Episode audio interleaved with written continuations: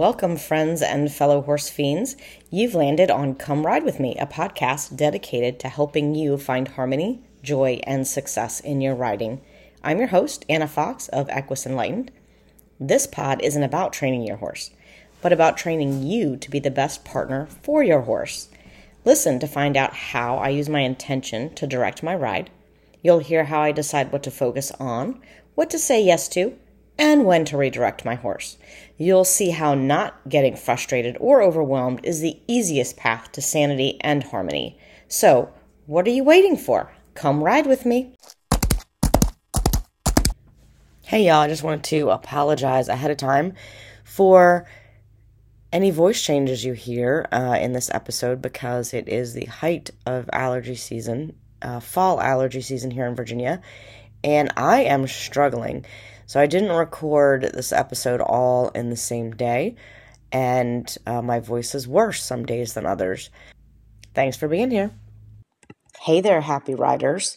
Today's bonus episode of Come Ride With Me is all about riding the spooky horse. We're going to talk about why horses are spooky, why humans are spooky too, and how to deal with the problems at hand constructively instead of destructively. Why do horses spook? Nature. It's the same reason most horses are energy conservationists, or what some people might call lazy. Nature designed them that way. Horses are supposed to be out eating grass calmly, but be ready to move at the slightest sight, sound, smell, or feel of a threat. Horses are prey animals. Their eyes are set wide apart on their heads, which give them an almost 360 degree view but not quite. Horses do have some blind spots, like directly in front of them, behind them, directly behind, which that one you might have been told about, and above and behind their eyes. This means a horse can't see you sitting on their back, and why they will often turn around to look at you up there. The way a horse's eyes focus means that they need to move their head around to get different looks at things and why things look differently from different positions. Horses were designed to have the best vision when they're in the grazing position. It makes sense for safety, right? Most people don't ride their horses in that position though. So we're already restricting their vision with our request for head position while we're riding. Horses also see objects in motion much better than we do. So, something stationary can be more confusing to the horse than it is to us, and vice versa for something in motion, like a running animal. They may know what it is right away, whereas it scares us more than it scares them. So, if your horse is moving his head up and down, side to side, looking at something, he's trying to figure out what it is and what it will do. Riding your horse over flexed and behind the vertical further limits his vision because now what is above and behind the eyes is where you want to go. So that's tricky. And if you find that your horse is extra spooky when they're in the contact and that's how they go, that might be a big reason as to why. So, while we're talking about vision, I think it's also important for riders to be aware of where they are looking. Horses are designed to be in herds, with many sets of eyes, ears, nostrils, and hair follicles scanning the surrounding environment.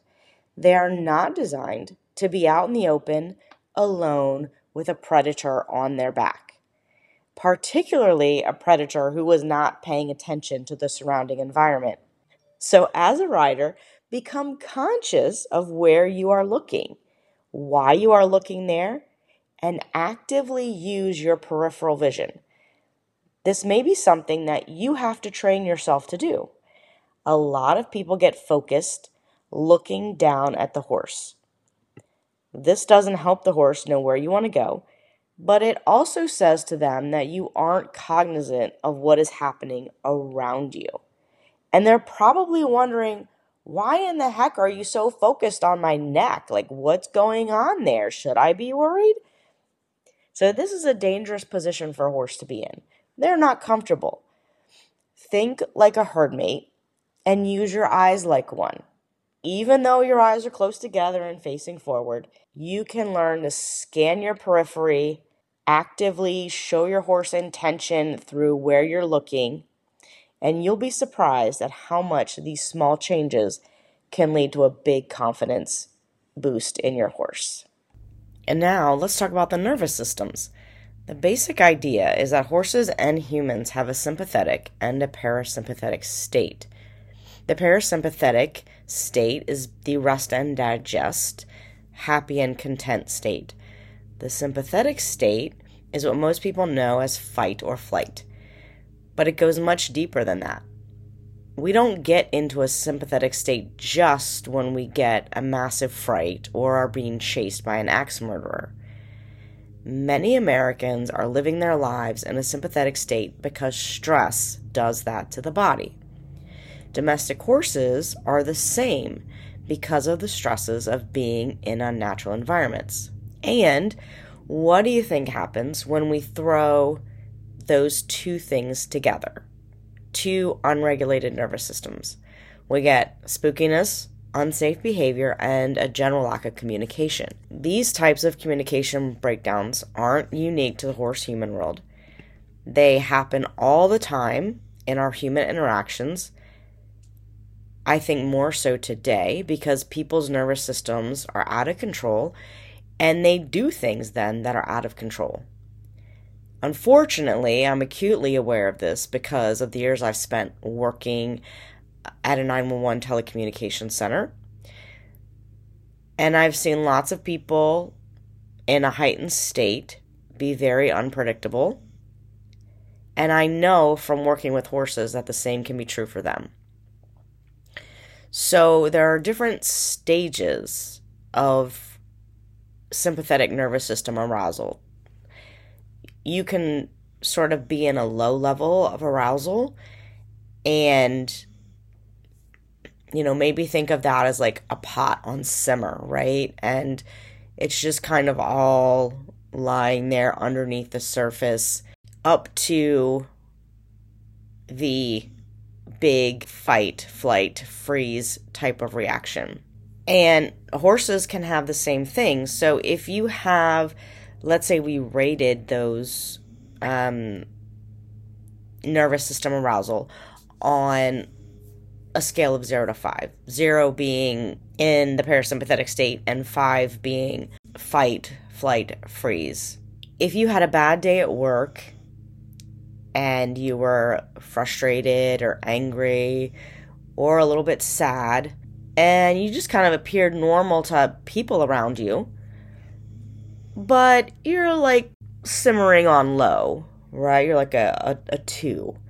And your horse is going to feel that. Your horse is going to know that, even if the people around you don't know it.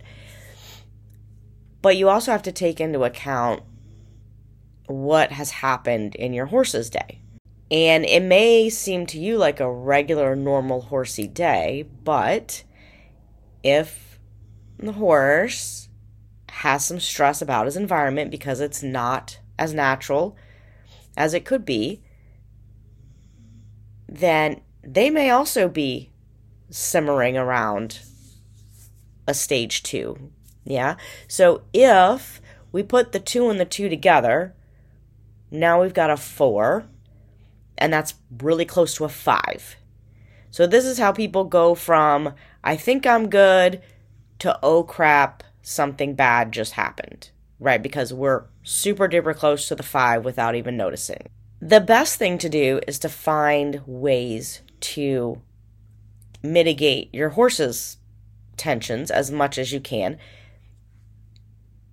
keeping them in as natural of a state as you can. But there are some things that we just can't control. So, if you know that your horse might be dealing with some of those things, take extra care to deal with yourself and find ways to deal with your negative emotions and your nervous system regulation away from your horse. Like, find some tools to help you. There's so many things available out there today, then you can help your horse as well. The other thing that you can do is just when you know that you're in that state, sit with your horse. You know, tell your horse about the problems. Get it all out, sit there and regulate together. And if it takes an hour, it takes an hour. And if you don't have time to ride that day because it took an hour, that's okay. Don't get yourself in a heightened state again over the fact that you didn't have time to ride because your horse will appreciate what you did by not riding them. They'll feel better the next time. This brings me to talking about the the shoulds and fear factor. A lot of us think that there are things that we should be doing or that our horse should be doing. And my question is always why? Like the horse should just go on and do it. Why? Because somebody told us that when we were learning to ride, because that's what people have said forever and ever, and that's just what we grew up believing. The horse has a mind of its own. So the horse doesn't understand all of those complicated emotions. He is more reacting to what your emotion is. So if you think that the horse should be doing something and then you get angry, the horse is just confused as to why you're angry. Or if you think the horse should be doing something but they're not doing it and that's causing you a little bit of fear because you don't know what's going to happen then the horse feels your fear and now they're like well what do we need to be afraid of? So being able to regulate yourself and be very present when you're working with your horses is very important. And instead of thinking about my horse should, ask these three things of both of you Is it fair, reasonable, and possible? Right now, is it fair to ask my horse to do this thing? Is it reasonable to ask them to walk by this thing? Is it possible for my horse to walk by these things? And if all of those things are a yes, okay, now we can maybe work towards building the horse's confidence to do those things. But stop and ask yourself is it fair to push myself right now? Is it reason is it a reasonable expectation of myself to work through this with my horse? Is it possible for me to work through this with my horse?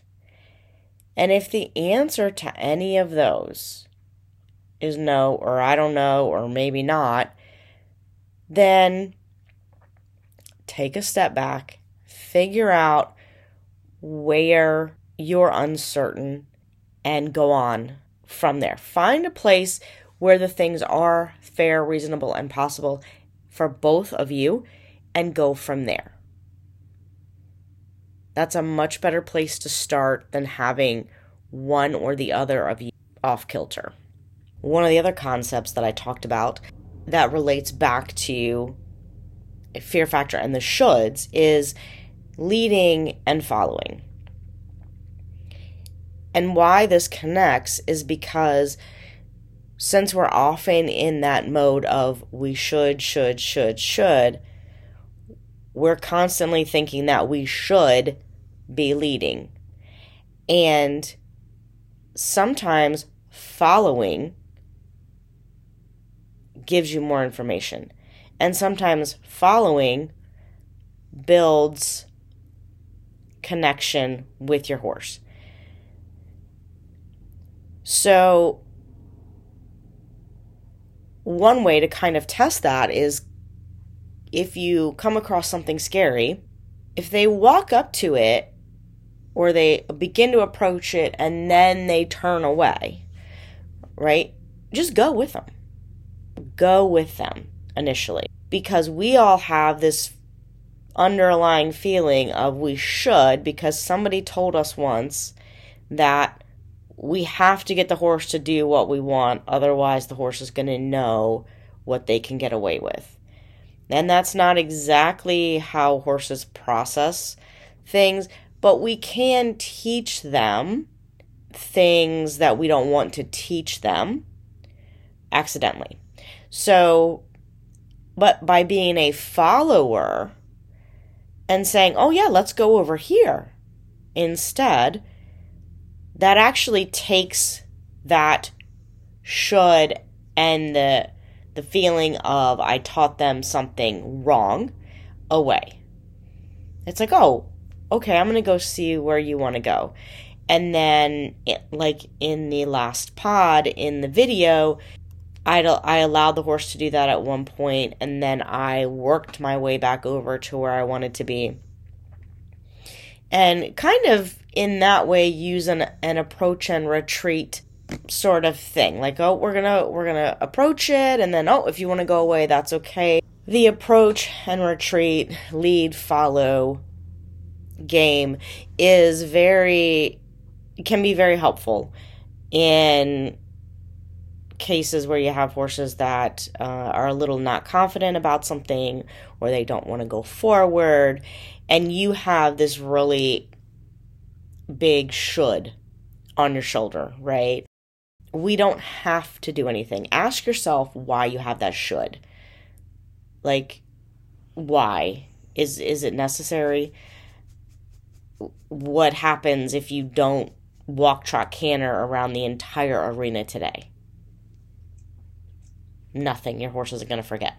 So, taking the should out of it, uh, I think, is very important and is very helpful for people as they're trying to build confidence, build confidence in their horse, and improve their communication style with their horses. Two of the communication styles uh, that I mentioned, or communication games that I mentioned in the pod, last week were the phases of the aids and the numbers game.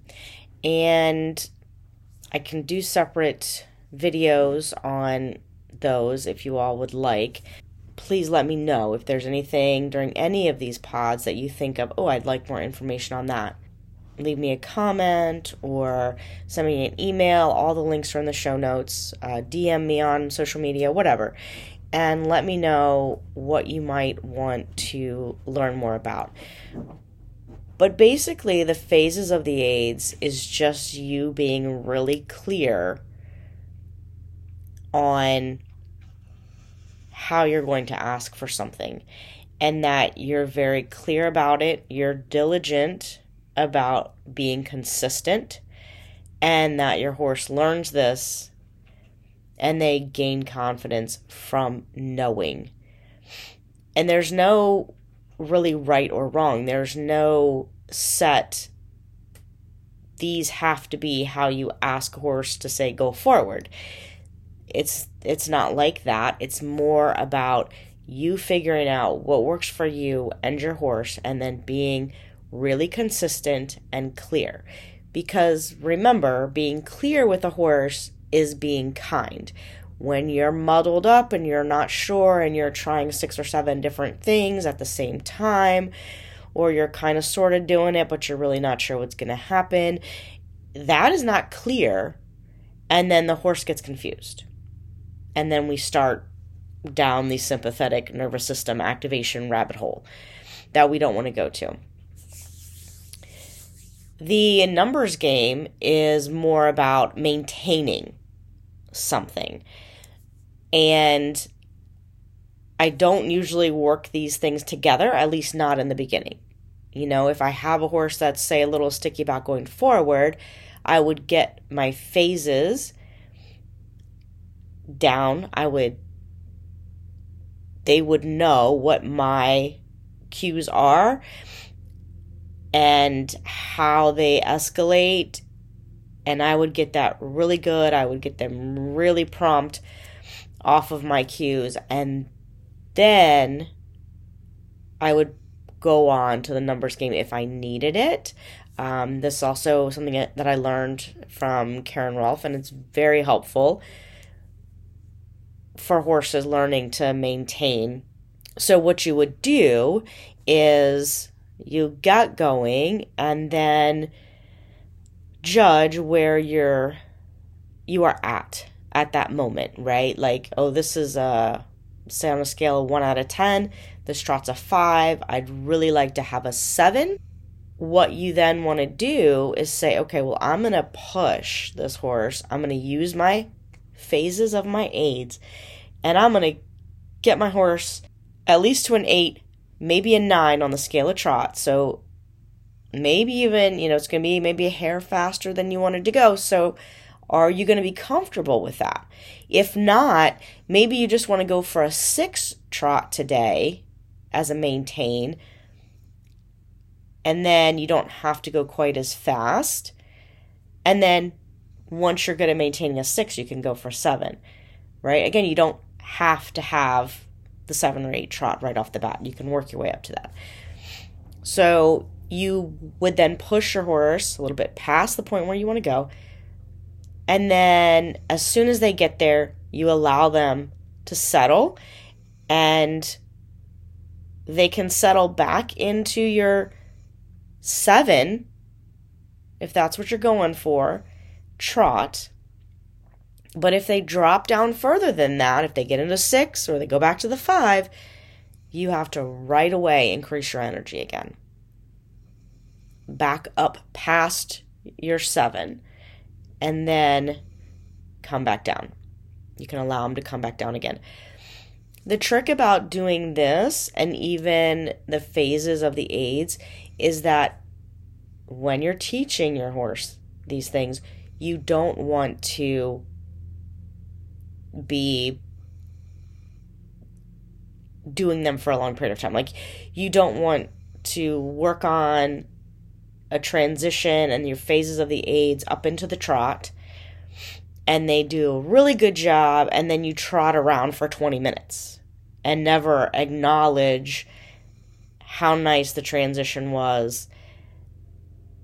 You just taught the horse that if if they do this thing that they're going to have to trot around for 20 minutes and probably be bored to death.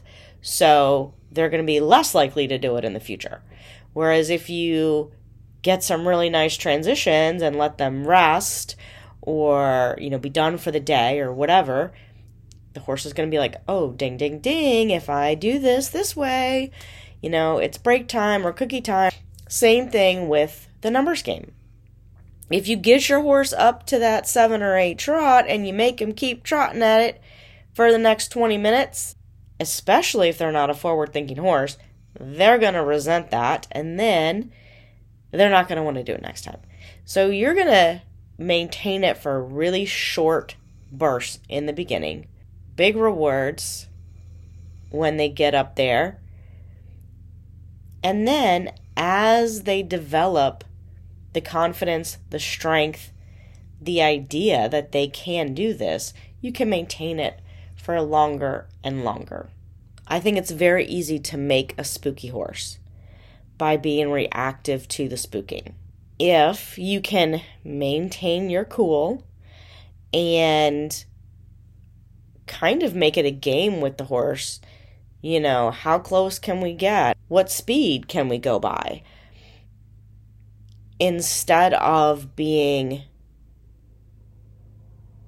a punisher when the spook happens and feeling like the horse should be doing something, should be going by that, or should be doing this. It's very easy to train a horse that they do need to have some reaction to these things by being reactive yourself. And when you're not reactive and they realize that, oh, these things are okay, or you are there to be a partner, you're trustworthy, you're not going to let the wolves get them, whatever, the horse can relax. The horse can come down out of a heightened state, can start to listen better, can also start to communicate better. And then everything just gets better. So take away the shoulds, regulate yourself, and just enjoy the process. The same theory applies if you have a horse that's maybe randomly spooky. Yeah, where you don't feel like they're necessarily afraid of a certain thing or things, but just when you think everything is going well, they jump out from under you or snort at something or do something like that. Because horses are like people in the sense that they have different personalities, their nervous systems regulate differently. So, where you may have a horse that's kind of on edge all the time and worried about everything all the time, just like you have humans like that, or humans that are really high energy all of the time, then you might have one that appears to be very laid back, but you know, something frightens them or something makes this person angry and they kind of explode. It's the same thing with a horse. So maybe this unease is building and the nervous system is getting more and more ramped up as you're going, and that's what causes the spooks. The other thing to think about is what are you thinking of when those spooky moments happen? because I can tell you some of the worst accidents I've had with horses were primarily with young horses when I wasn't paying attention. Like I had kind of checked out and was like, oh, this is going great. And my brain went to something else, and then they spooked. And I was caught off guard. So, what is happening in your mind when those spooks happen? And can you start to sort of just notice? don't judge it, just notice what is happening and what your thoughts are before the spook happens, if you can remember, and then also what you're feeling about it after and what's your immediate reaction to it. Because again, if you can regulate and you can stay calm, you can help the horse through the problem. And we all do this for fun, right? So we should enjoy the process and have fun with your horse. Thanks for listening to this week's episode of Come Ride With Me. My goal is to demonstrate to riders that we don't have to do something every second of a ride. We don't have to do things a certain way or at a certain time. Just staying present with your horse and gathering non judgmental information about how they are going is way more beneficial than overthinking and overworking. If you'd like to learn more about what I do at Equus Enlightened, you can find me at equusenlightened.net or on patreon.com slash equusenlightened. You can also find me on social media as Equus Enlightened. I will put all the links in the show notes. And until next time, happy riding! Oh, before you go, please remember to rate, review, and share this pod so others can find it. I would love constructive criticism, but like my mom used to say, if you don't have anything really nice to say, there's no need to say it. Just ride on, my friends. Have a great week.